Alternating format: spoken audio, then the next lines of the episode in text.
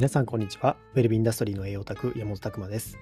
分子学をもっと身近にということを掲げ、発信をしたり、未病産業を作るということに取り組んだり、健康と美容を仕事にしていくオンラインサロン、チーム未病ラボの運営をしたりしております。この配信で私、山本が日頃の勉強会にて語りきれなかったことや、分子学を学ぶ上で役立つ知識、日々持っていることを発信しております。というわけでですね、本日のテーマは、人は腸内細菌によって支配されているというテーマでお話ししたいと思います。先にですね、近況報告なんですけども、まあ、先週ですね、えーまあ、先週末なんですけども、金、土、日と沖縄に行ってきました。で、これ何しに行ったかっていうと、チーム未病の合宿で、えー今年沖縄っていうところで、えー行ってきました。でですね、まあ、全国からですね、沖縄にこう集まってきて、まあ、そこのメンバーで楽しんでたわけなんですけども、まあもう一言で言うと、めちゃくちゃ楽しかったですね。なんでしょう、このやっぱりズームの期間が長いほど、なんかその爆発力っていうのがあるなっていうのも個人的にも思ったりするんですけども、とにかくですね、なんかやっと会えたっていうようなところとか、でも初めましてじゃないんですよね。なんかその今までこうね、積み重ねてきたようなところとかもあったりとか、初めましての方もいたんですけども、そういった形でですね、えーでもすぐ仲良くなれるっていうのが非常に面白いし、なんか波長がやっぱり合うってていうところですね。同じ共通目標とか、同じやっぱり話題とかっていうところがあるので、非常にですね、この空気感というものが、えーすごく暖かくてですね、まあ、あの気温も暖かかったんですけども、まあ、そういったところでね、海とかね、もうこの時期なのに入れたりとか、えーまあ夜通しね、まあ、気がついたら3時ぐらいまで話してましたね。まあ、健康的じゃないじゃないかって言われちゃうんですけども、もうなんかもう話が止まらなくて、え、もう2時、3時なんですかみたいな、そういう話になっちゃってたぐらいですね、盛り上がってましたね。やはりですね、こういったコミュニティのやっぱり一番の爆発力っていうのは、やっぱりオフラインでの交流なんだろうなっていうのを改めて思いました。まあ、オンラインという形でですね、つながるこう数は増えたわけですよね。世の中につながれる数は増えたわけです。そこからさらにオオンラインの場所からオフラインになった時の爆発力みたいなところが、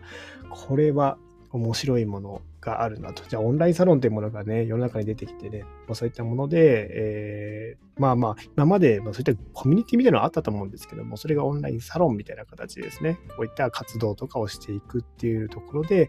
えーさらに面白い面白さみたいなものが出てくるなっていうのが思ってます。まあで、あれは、えっ、と、日曜にね、帰ってきたのに、まだ水曜まで結構余韻が残っててですね、こう、すごくですね、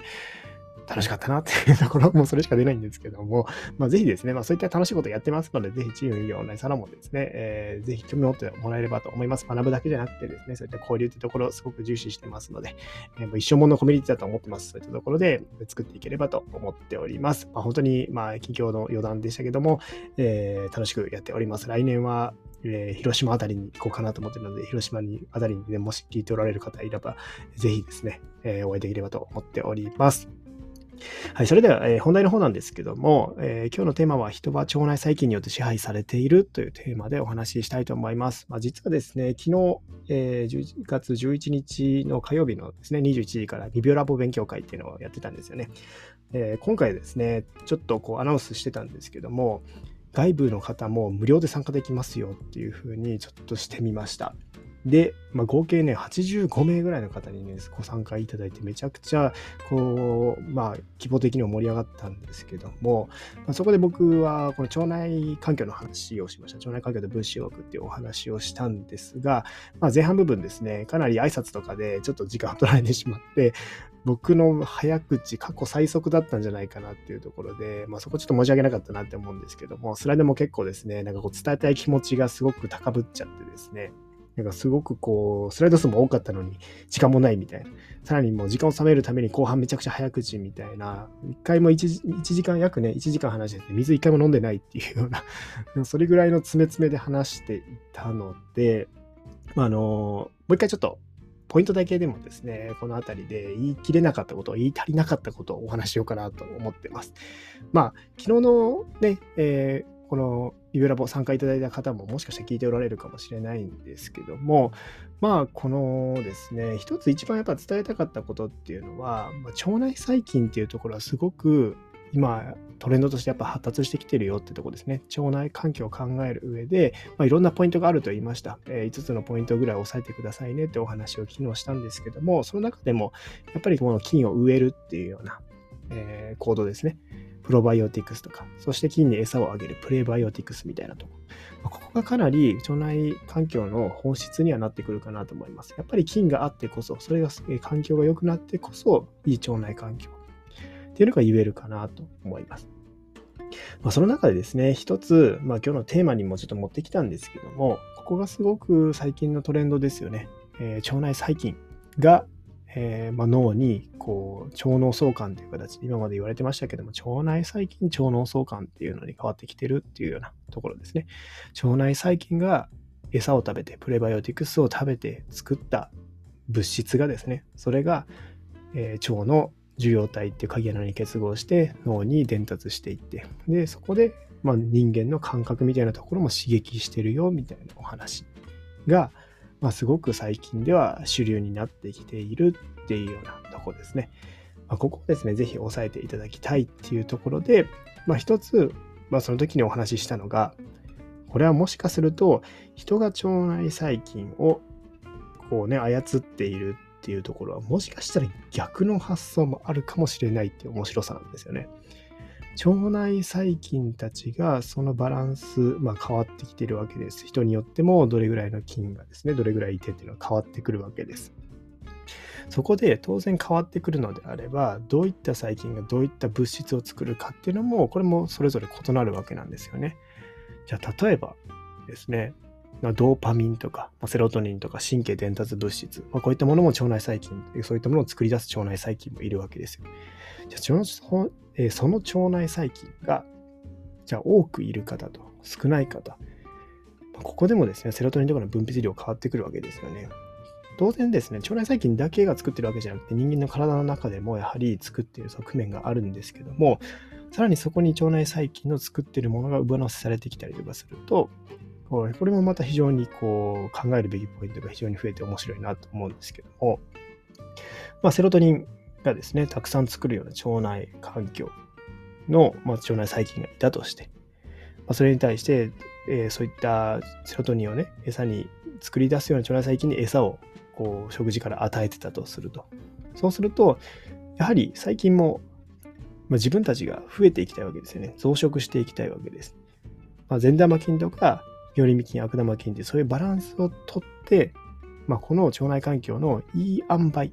が調整されてるわけなんですけども、当然善玉菌とかが少なくなってきたりしてるし、悪玉菌が増えてきて、それで悪い物質がたくさん作られて、それによって体が蝕まれていってる方がたくさんいるんですよね。ただまあその過程で作った、例えばじゃあセロトニンがたくさん作られたとなってくると、それが腸内のところに結合して脳に伝達がいって、まあ、それでセロトニンのところがですね、えー、例えばたくさん出てきて、まあ、メンタル的に良くなったりとか、過剰になりすぎてはですね、これも良くないですよ。神経伝達物質の過剰っていうのも良くないっていうところですね。まあ、もう一つはドーパミンとかもね、作られて、それが鍵穴にはまって、ドーパミンが出てくると、それは快楽になってくるんですよね。要は快感になってくるんですよ。ドーパミン出てるわっていうところで、まあ、その興味とかですね、すごくこう楽しい感じになってくるというようなところでは、例えばじゃあその食事を食べてその物質、えー、腸内細菌がドーパミンを作って、ドーパミンが脳に指令を与えているのであれば、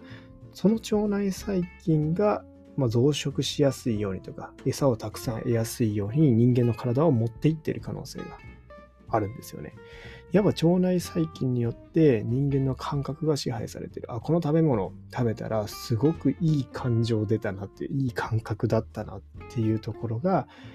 ですね、つながってきたりとかすると、人間的にはもう一回その食べ物を食べたくなったりとかしてるかもしれないんですよね。まあ、こういったところが非常に面白いなと思ってて、まあ、とはいえ人間はぐっとね、こらえればね、それとか、えー、その感覚をですね、まあ、自分の考えの方に持っていくことはできるので、まあ、究極言うとどっちがね、操ってるかっていうのはわからないですけども、腸内細菌もそういった物質を出すことによって人間ををですね、そういった物質を食べろよみたいなことで誘導してる可能性があると。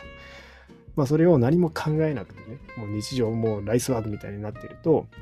ひたすら腸内環境のそのバランスの通りですね、食べ物を食べさせられてしまうっていう、そんなことが起こるかもしれないっていうのも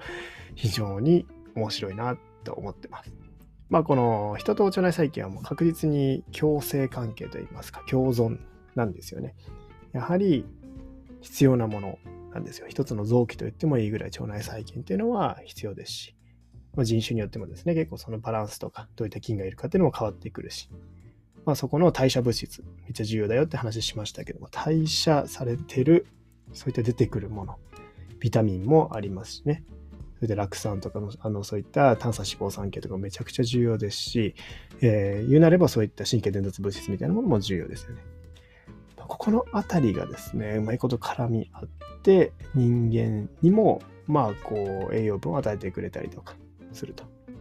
まあ、結局ね、その人間の生活習慣とかの悪化によって、まあ、腸内細菌も悪玉優位になったりとかしてですね、えー、これで厄介なことに負のループに入ってしまっている人とかも多いんですよね。やはりそういった意味では、まあ、善玉菌っていうところにはすごく助けられてるっていう側面あるかなと思います。そのバランスを保つ、やっぱ食習慣みたいなところ、まあ、非常に腸内細菌はそれによって変わってくるっていうところですよね。まあ、このあたりも、こうね、どんどんどんどん研究が進んできて、やっぱり腸内細菌、こいつらなんかやってるぞっていうのが、まあ、一つの今のトレンドかなと思ってます。まあ、ぜひですね、このあたりは、本当にまあ最近でもどんどん出てきている科学的側面ですよね。で、もしかすると、まあ、今日のテーマにもあった、えー、言ったようにですね、腸内細菌によって、もしかしたら人の感覚がうまいことこうされてて、腸内環境が、腸内細菌が増えやすいように持ってかれてるかもしれないみたいなことも分かってくるかもしれないですよね。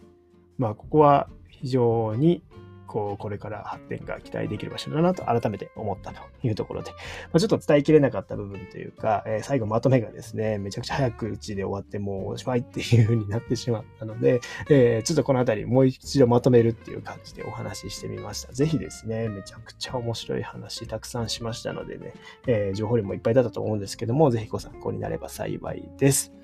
はい、今日はですね、人は腸内細菌によって支配されているというテーマでお送りしました。皆さんの日々のインプット、アウトプットを応援しております。ウェルビーインダストリーの栄養卓、山本拓馬でした。じゃあまたね